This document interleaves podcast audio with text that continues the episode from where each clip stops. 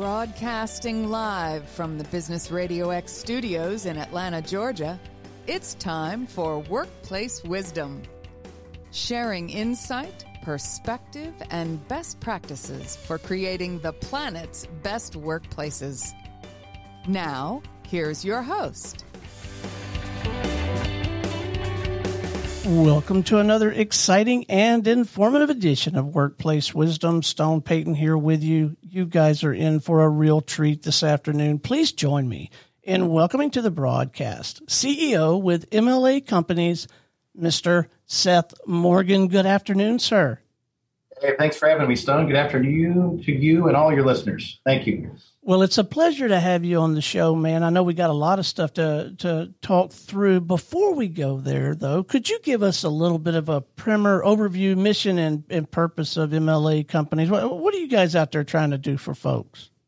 Well, that's a great question and one we spent a lot of time trying to answer. Um, we started in 2006, Stone, with really fractional CFO work as the center post of our of our business. That quickly expanded into we do some merger and acquisition now, some back office bookkeeping support. We still are very involved in fractional CFO support, which really looks like a mix of uh, consulting and um, on the ground execution with our clients.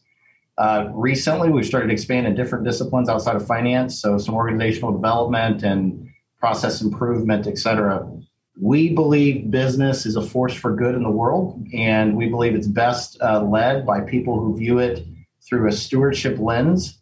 Uh, we spend a lot of time on that, and we just really want to help those stewards um, be the best stewards they possibly can be. I know that sounds a little cliche, but we think because of that, it's uh, it's it's really an effort in creativity and innovation and uh, ingenuity that these stewards are bringing to the table on a daily basis, whether they're leads of departments or owners of companies. Uh, we have real passion for that at MLA. That's the that's the succinct answer. Well, I tell you, it seems like an interesting dynamic to me because not only are you courting and, and striving to serve the end user client, but you also find yourself, uh, I, I, suspect, uh, working to recruit, develop, retain the practitioners themselves, at least with this fractional CFO work. Can you speak to that sort of uh, finding yourself in, in, in two different in, environments and, and having to, to serve both?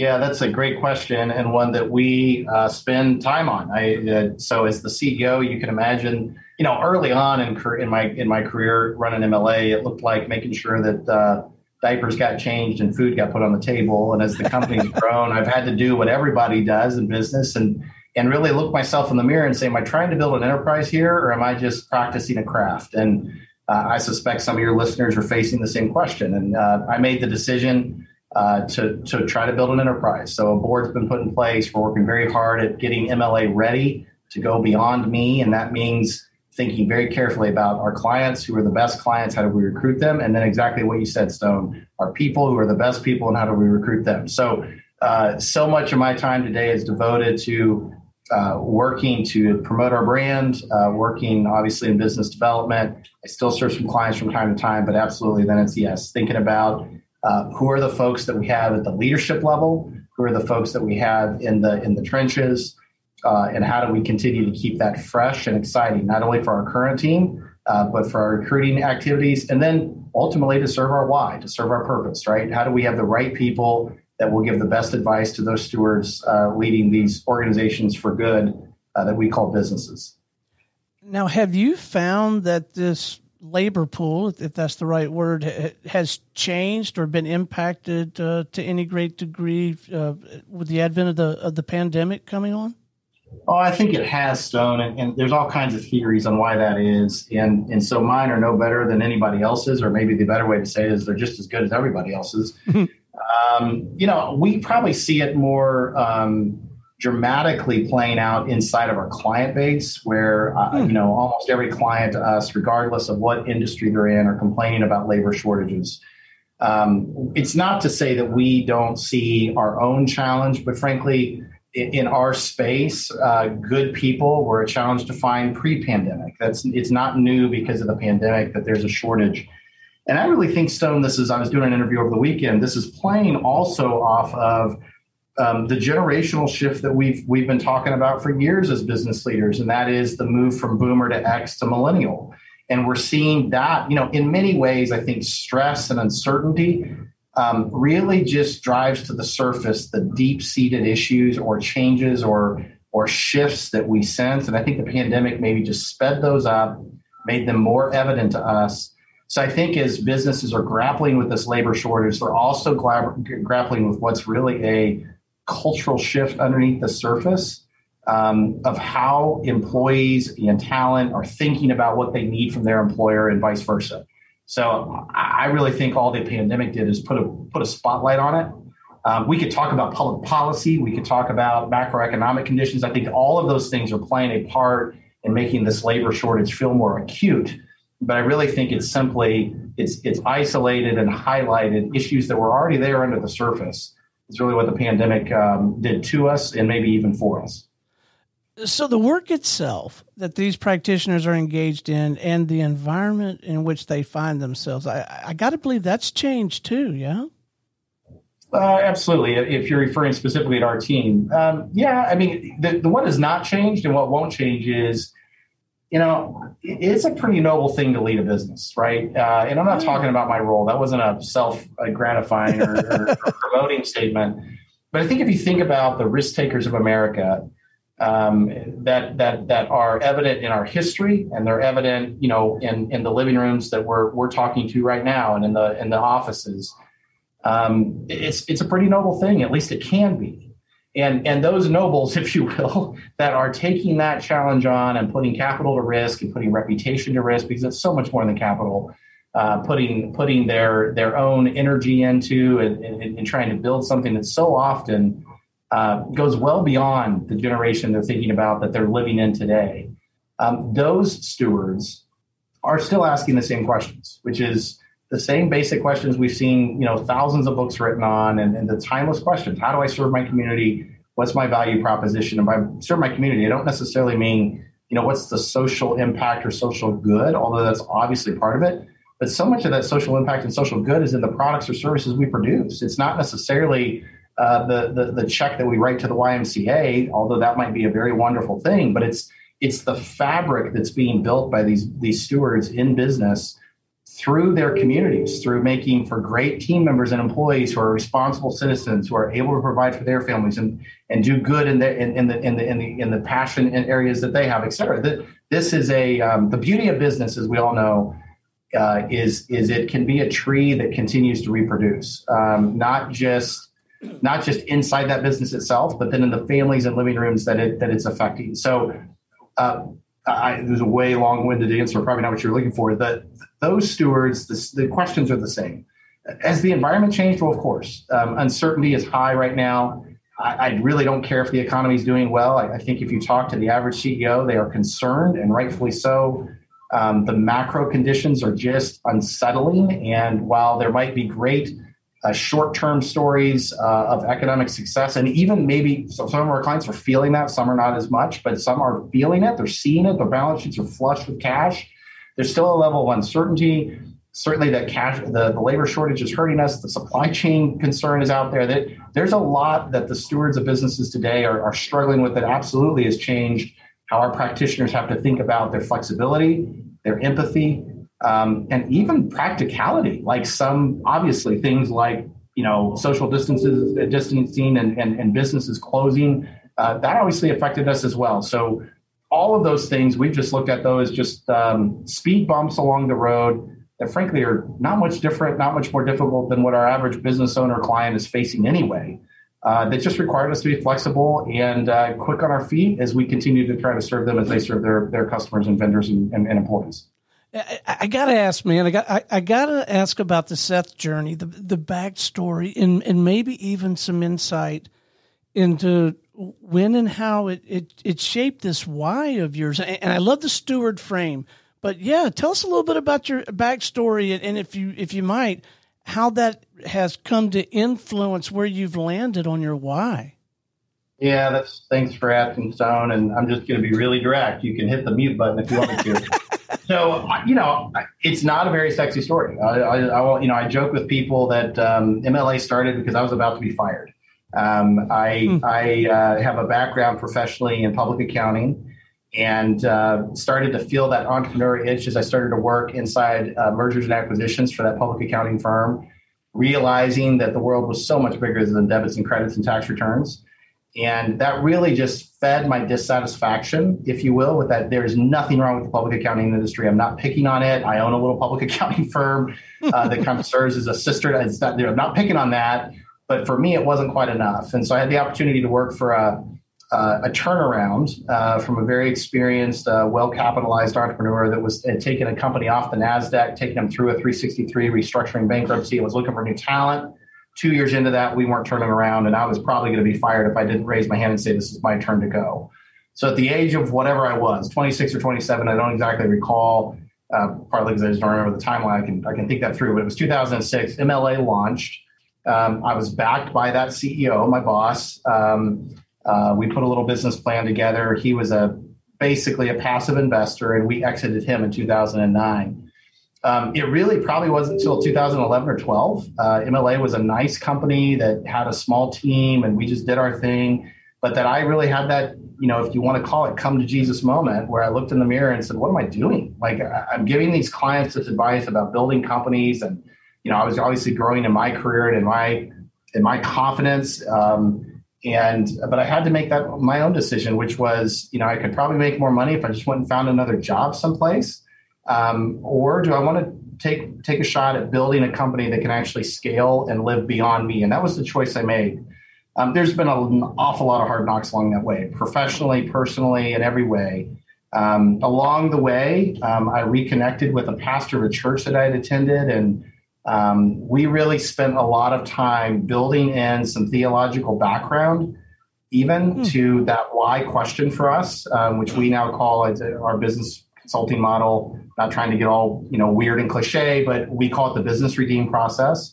Um, we don't think there's anything really new there. We think it's an orderly way to observe created order, is what we would call it, and how people and organizations address challenges. And uh, we get a real kick out of getting in, in the mess with our clients, um, rolling up our sleeves, and not just giving good advice, but actually putting pressure against those questions, doing some calculated risk taking with them. And that doesn't necessarily mean them writing a check or even us writing a check.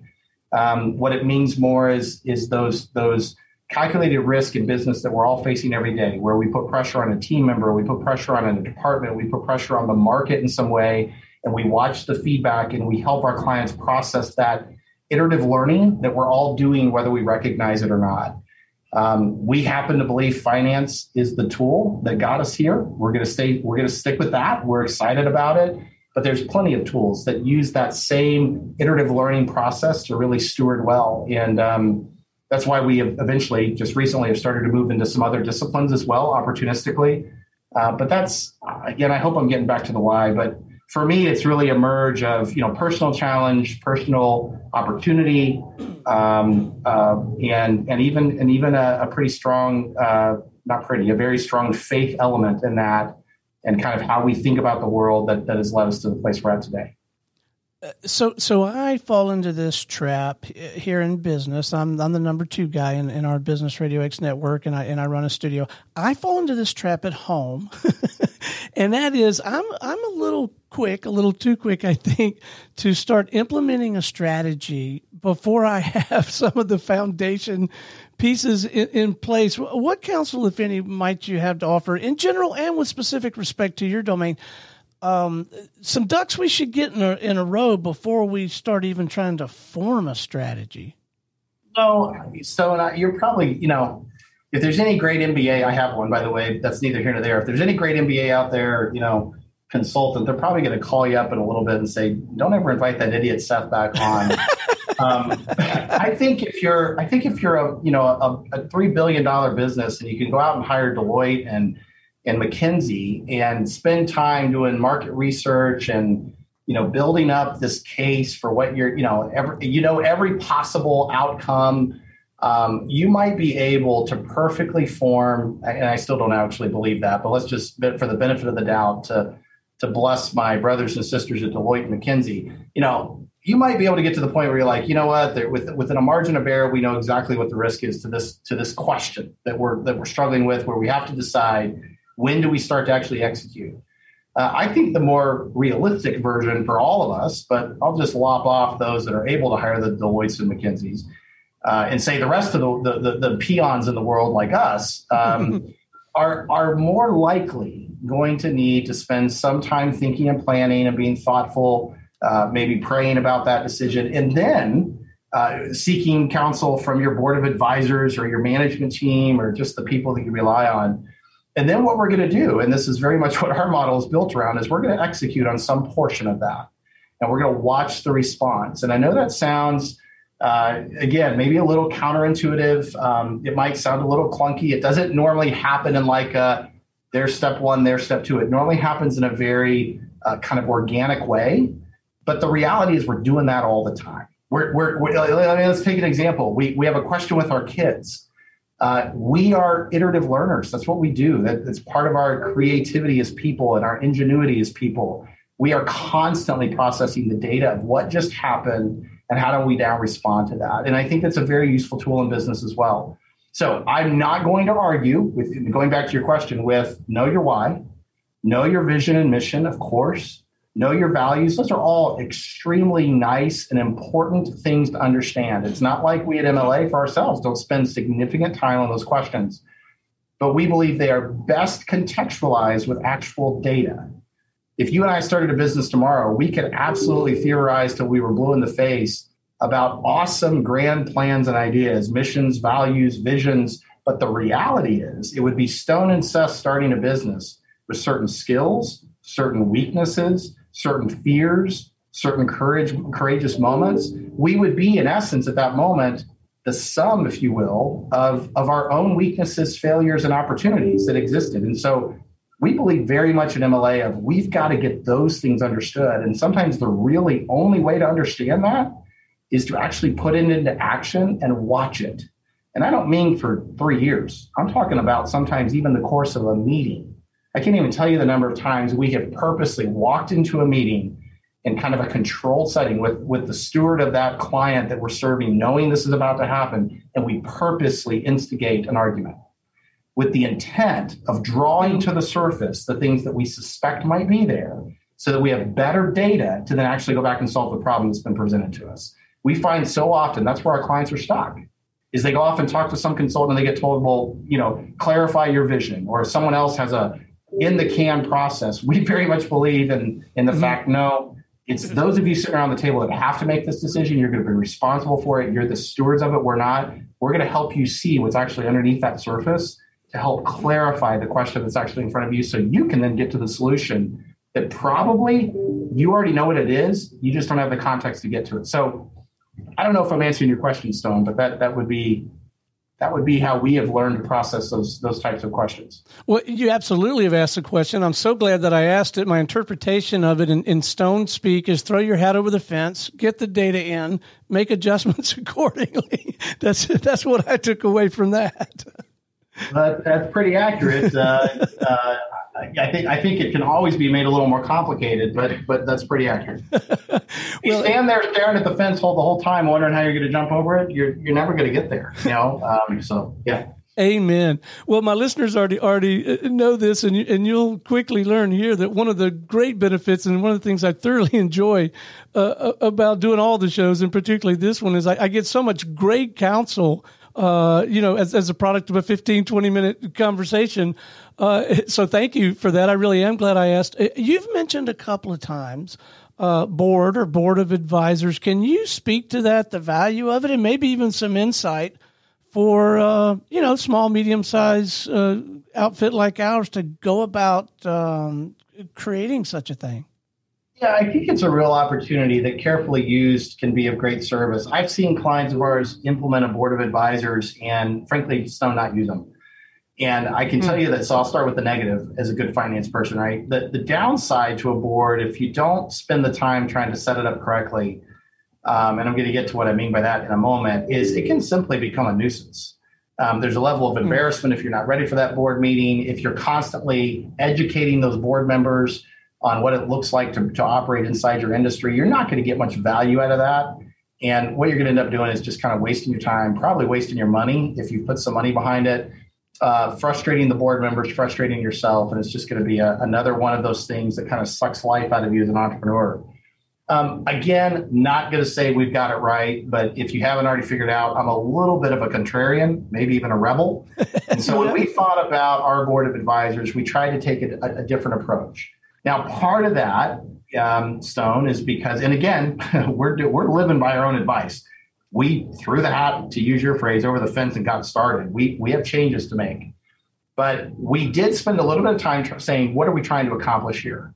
And, and one of the original goals, those goals have changed now a little bit, but one of the original goals that still is true was to was to set in motion almost a, a organizational comfort with the idea that we had a board, an organizational comfort with the idea that the CEO was going to be accountable to a group of people. That was very intentional, and it was intentional for the purpose stone of thinking about my future, thinking about MLA's future, and saying if our goal is to get to the point where we can uh, transfer value, and I don't mean just financial value, but beyond Seth Morgan, the founder, then we have to get to a point where there's a group of, of men and women who can take that governing responsibility and, and oversee it because the intent is not likely for me to magically overnight go from majority owner to zero owner and somebody else's majority owner. No, it's probably because of the model we're in to start to share that wealth and ownership inside of a, a bunch of minority owners with a CEO being selected, perhaps among them, perhaps from the outside, and then some board required to oversee and, and give uh, give you know oversight and governance to that. Now, not every business model works like that. So some of the things that I would say are probably um, that that might be good counsel and thoughts for your listeners, for those that are in the professional service world, or where you're thinking about maybe distributing equity over time to your team. But then some of the things that I would say that just have been practically useful to us we purposely, this is another one of those um, rebel moments for me. Um, we have purposely selected a board that um, is now has team input. I'll be honest with you, Stone. We don't get near as much participation from the team as I'd like for us to. Probably an opportunity for us to go back and rethink, pick the hat up off the ground, and think about a different way to throw it back over the fence again. But uh, it, it's an opportunity for us to allow the team to have some input into the board. So they, there's a nominating process for them that's very unusual from what I can see in the, in the private market. We have purposely allowed certain internal individuals to be on that board so that they bring to the table that specific experience set. Now, there's a lack of perspective in that in some degree, right? Because they're not outsiders. But we purposely have designed something where we have some outsiders, we have some insiders. And then bluntly, Stone, when I, especially when I was setting up the first board and, and working through that alongside of someone that I trust deeply that works inside our business regularly, I spent some time making sure that there were people on that board that could hold me personally accountable. I'm not just talking about, you know, did you hit your your business marks? I'm talking about people, for instance, someone that knew me intimately, knew my marriage intimately, knew knew frankly he was my pastor at the time. Um, someone that was already walking alongside of me because I wanted the opportunity in those board meetings for us to go wherever we needed to go, and for me to be able to look at other people in the room and say, is that true about me? And not get some bullcrap answer that they thought I wanted to hear, or worse, because this is so hard for business leaders who are already kind of lonely, right? Worse, they get some negative answer that isn't really contextually correct or isn't correct. That can be just as damaging. You know, we often think of it as yes men and yes women, or we don't want those around us. But the reality is, you get somebody that's just a contrarian that's just blowing up the room because it makes them look good. That's almost that's worse, right? yeah. So people that I trusted that I could look at and say, is that really true? Like help me work through that problem. Now, as our organization grows, I'm sure our board will continue to mature. Our intent is to move that advisory board into a governing board eventually. That would not probably be wise for many of the listeners that you have. But because of those early steps, when we meet as a, as a group, and I have a board meeting actually this week, um, I'm not going to say I get one to one value out of the time put in on specific advice that they give me, but I do get a lot of value out of that board. And truthfully, Stone, we've even started to use it inside the organization as a little bit of a buffer for me. Hmm. So it does bring an extra set of power when my number two announces to the team, these are changes we've made. We have vetted them with the board. This is what the board has asked Seth to do, and this is what Seth is doing. Um, there's some value in that as well. So those would be my i don't know if that was three or ten pieces of advice but um, it takes work it, it does take work it, it, don't do it just for the sake of saying i have a board that is a complete waste of time So tell us a little bit about the MLA methodology or process. I guess maybe walk us through the high points of what an engagement might look like, especially maybe the early pieces. Yeah, so I, I guess I'll give you kind of the, the nirvana for, for us, but I'll, I'll, briefly answer reality first. And that is, and just propose, you know, I was just editing a, a proposal from one of our team on an M&A process that's going to look very much like a typical M&A process. We we we pride ourselves in stepping in with our client wherever they're uh, not to sound touchy feely, but their felt need is. We've got clients that start with us on succession, process improvement on the floor, uh, some organizational problem. More often than not, it's obviously a financial issue. It's they need fractional CFO or accounting back office support. I think if you were to say, Seth, but talk to me about purely applying your model we have seven steps to what we call the business redeem process. And we believe, again, institutionally, organizations are doing this whether they realize they're doing it or not. We just think there's value in identifying them and having for our team at least. I mean, in many ways, that that model is more about our team understanding where are we out in this process than it is telling our client, you need to think about it this way. Because fundamentally, we want the client to be transforming and changing and improving in a good way um, regardless of exactly how they understand how they got there. So, so many of our clients are just like most small business people are so focused on the daily matters of running a business.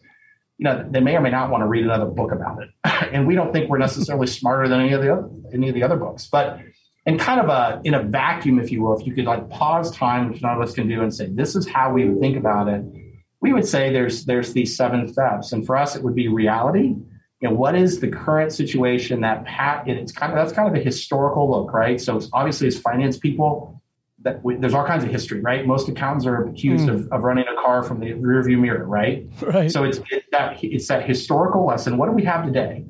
It's perspective around that. So what perspective does MLA bring to that, that conversation? Sometimes that's not just MLA, but once you start to get that data, perspective starts to flow, right? Sometimes there's just simple, easy, low hanging fruit things that we can immediately move on that it's coming out of that historical look. Once we start to transfer into the future, we think about it in terms of what we call runway. So, what can we define? How big of a plane can you get off the runway you have? That runway may be confined. It's really a constraint question by cash. It could also be people, talent. It could be just plant capacity, et cetera. Yeah. Then, and kind of only then, are we going to say, okay, what dream got us here? And how does that dream need to be affected and changed? We believe most consultants make the mistake of starting with dream. You know, Stone, what do you want to do? Well, I want to solve, uh, you know, solve world hunger. Who is hmm. not going to get behind that? But the reality is, we have a reality question, a perspective question, and a runway question for Stone to answer before he can really contextualize that dream. So, what is it about that? You know, what do we know about the dream now in the context of reality, perspective, and runway? Then we think about what we call the map that's really strategic planning. We also think then there's a point, and this is where we believe the past meets the future because we would say runway, dream, and strategic planning are obviously all future exercises. Where the past meets the future is when you, Stone, decide as that business leader to execute. It's where we come full circle and we come back to, okay, now we have something to do. So the question is, now, now you've got those done, and again, we're talking nirvana because this is happening in a much more organic, natural, quick way. Sometimes it's a long process, sometimes it happens over the course of a two hour meeting. Now we're hitting the button and we're pulling the trigger on some decision set. In a, in a great world, we then pause. We move back into past tense and we see how that, what's the reflection of that? What's the reward? What's the time? Like, what did we learn through that process? And guess what? We start the process entirely all over again. What did that do to our reality? What's our new perspective? What's our new runway if there is one? Re- recalculate that inside of the dream we're trying to accomplish. What's the next decision we're making? We think organizations, it's not like MLA has said, look, this is the way no, we think every organization is doing this in some capacity already. We're doing it with our families, we're doing it with our spouses, we're doing it with our kids, we're doing it with our businesses. We think there's just value in saying, frankly, again, more for our team than anything, for us to teach our team this is what your client is going through. Sometimes there's great value in us then giving that to the client and saying, this is how you're experiencing this. Pretty much every case, they said, oh my goodness, that's relieving. We can see it. But we try very carefully not to like lay that on them and say, you must now go through this step, because that's not the speed of business. Um, so, again, I hope I answered your question. I feel like I may be taking the longer path with all these. I, I hope that's okay. But uh, that, that would be our Nirvana engagement, is where we have a client systematically working through that and seeing it. And uh, we, we try to do that as best we can, whether they're fighting a huge fire or or have the time to work through a more organized process uh, as they go. Well, it's more than okay. Uh, I personally, and, and, so many of our listeners, love to go back and listen again, and of course, review the transcript. So, no, I sincerely appreciate the the depth and, and the breadth of, of response. How does the whole sales and marketing thing work for a firm like yours? Are you at a point where the phone rings, or do you still have to have some sort of structured approach to going out there and developing new client relationships? That's a great question, Stone. And I should just stop and let you give me advice. You've got a great sales background. Um, you know, we don't have that solved quite yet. The phone is ringing, um, you know, more, more, and more. And obviously, we're excited about that. That's um, good news for us. Um, that you know, I think that's a credit to our team. It's a credit to the reputation we've built in the markets we're most active in. Um, but it's not good enough for me. Um, you know, most of our client uh, biz dev opportunities come through referral sources. Um, that's not going to change. We're in a very a highly personally relational business, meaning, you know, Stone, if you came to me today and said, I want to hire MLA, um, you would not only question MLA as a brand, but you would probably even more so question who's the team assigned to me, yeah. right? Because you would want, and I want that as the owner of MLA, I would want Stone personally connected with the individuals that were working on your account. And so that that's tough, right? So we we we struggled with that for years. We've gotten to a point where we're confident enough in our brand and our why and our mission and, and how we do life that we're now more proactively spending money on brand development with the intent of giving our people on the ground uh, more ammunition to talk about in the market. But the reality Stone is most most of our team are finance. Most finance people don't like to sell. Mm. So generally speaking, their phone is ringing too, and so we're trying to empower them with confidence that they've got something to talk about. Um, we've done we spent a lot of time on collaboration so that a CFO that's really good at you know what we might call FP&A, financial planning and analysis, doesn't have to be an expert in M&A, you know, so we spent that time on collaboration so that they're more and more comfortable to pick up the phone and call the M&A expert in our firm and say, can we have a joint lunch, whatever. So I realize this is again long answer, but there there was no one short answer to this. Um, we we are working, but have not quite cracked it to uh, to, our, to our ability to say, um, you know, we're going to roll into a new market, we're going to turn on a machine, and we're going to expect to see X number of results from that. Um, we're just not there yet. I'm not entirely certain if we'll ever get there because you know we we have a we again we have a model that is just so personally involved with our clients that I think we can tell a story that is attractive that's been proven uh, enough so again that we're spending money on it that the market will respond to. But we can't accurately predict when that business owner is going to get to a point yeah. where they're kind of at their end of the rope and they need a helping hand and they pick up the phone and call. And that not every client for us looks like that. They're not all problem sets but but sometimes it's that sometimes it's they're ready to make a decision on a, a, a, cfo they've grown to the size they need it or they don't like who they have or you know their bank is telling them they need some extra help whatever. But in so many ways that's a market education question for us not because mm. you know frankly we're not we're not a cpa firm. I own one on the side but that's not what we're talking about right here. So it's not like every business has to have our services. Um, so it's about market education how the value we bring to the market there's not many firms like us out there. So we're, we're fighting all those battles. But I'm going to say, and I'm not saying this to sound good because I'm the CEO guy. It's a blast doing it. Like it's fun to be in kind of a market that we get to define, but there's a downside to that too, which is we're in this constant market education mode and personal develop, you know, relationship development mode. So we think we've identified the tools to get us to that point, um, but it's still not a perfect science for us by any stretch of the imagination. Well, it certainly sounds to me like you've got a pretty good handle on it. And in terms of not completely cracking the code, uh, welcome to the club. I will tell you, if you want to build relationships and get to know some really smart people, get yourself a radio show. ah, yeah, exactly. You know, the funny thing is, I used to do one of these in politics back in the oh, day. Wow. And haven't in a long time, but uh, I enjoyed sitting there with the headsets and hitting buttons. I don't, I don't know if that's still, still how it works. I'm probably dating myself, but. Uh, uh yeah, good for you, Stone. Congratulations. I, I, I'm sure you're right about that.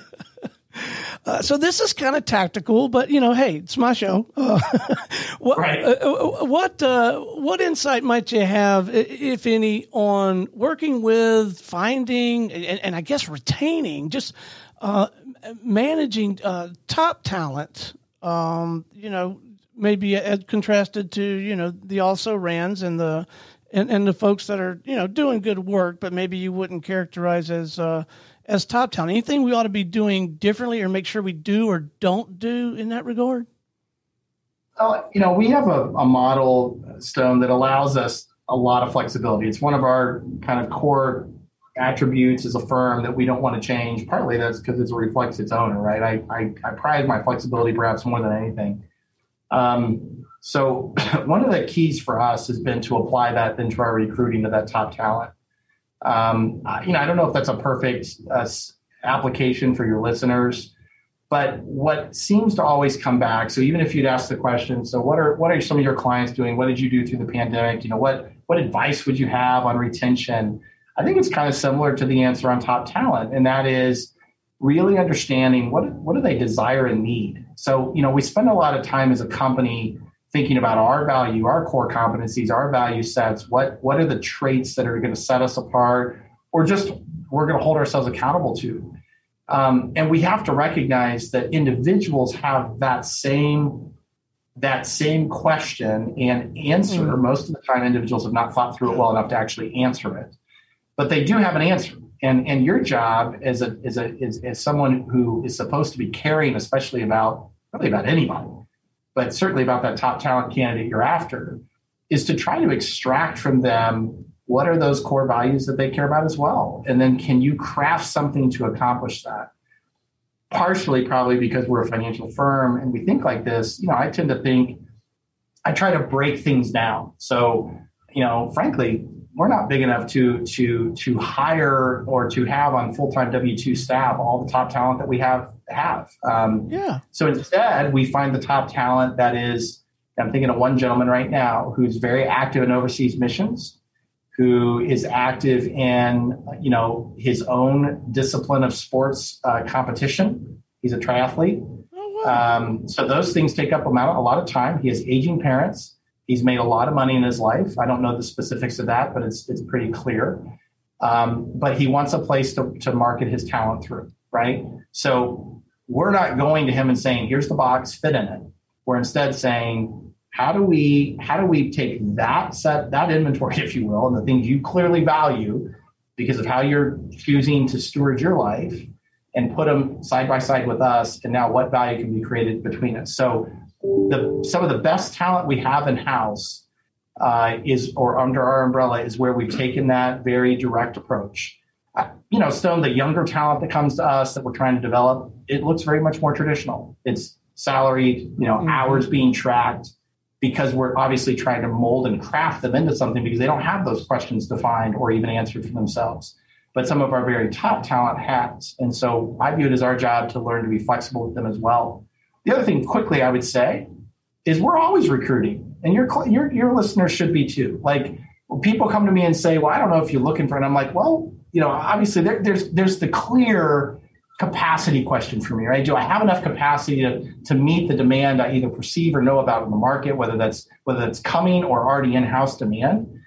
But the the reality is I'm always on the prowl for somebody good.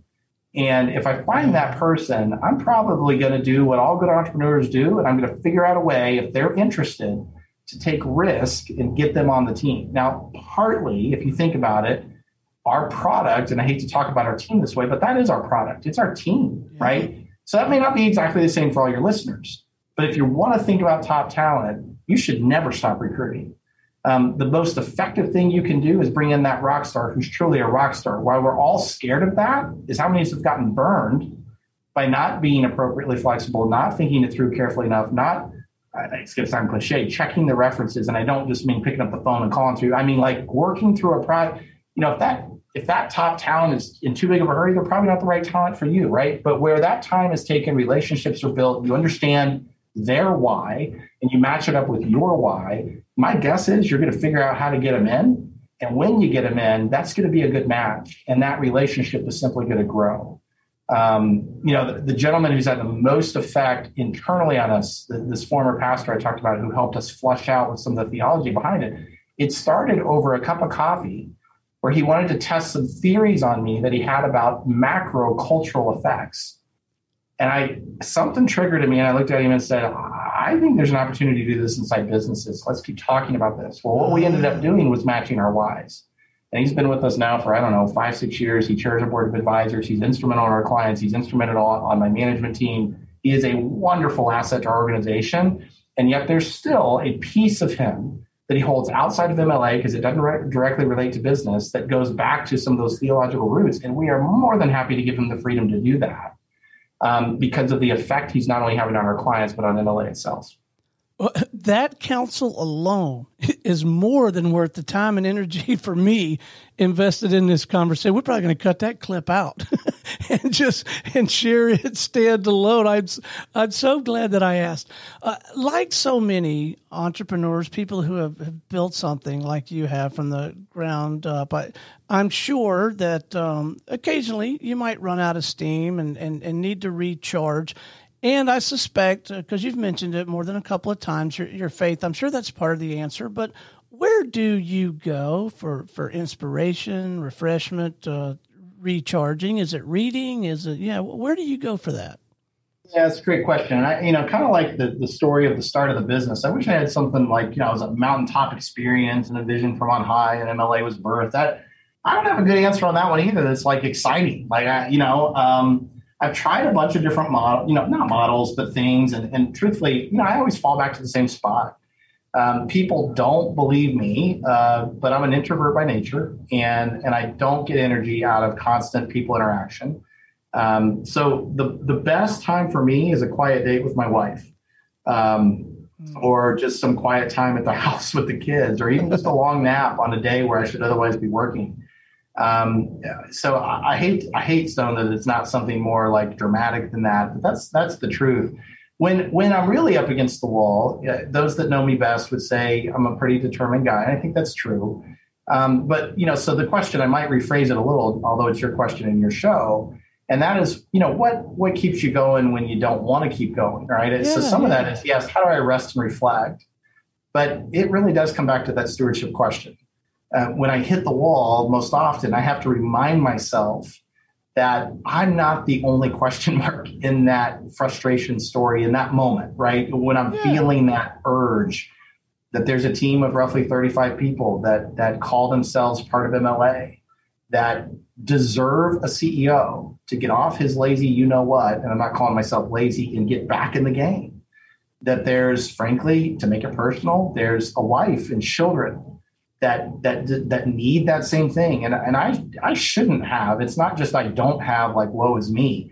I shouldn't have the luxury I don't even think it'd really be a luxury. Don't have the right to take myself out of the game like that because I'm just so worn down and beat up. So now all that said sometimes I find the most rewarding thing I can do is take a break right? And so mm-hmm. but for me that it, that really does simply look like reconnecting with the people I deeply love um, I would I, people sometimes think I'm a reader. I'm not. I'm not. I mean, I do some, um, but I have found that yes, reconnecting with my faith, and I don't mean like some again mountaintop experience.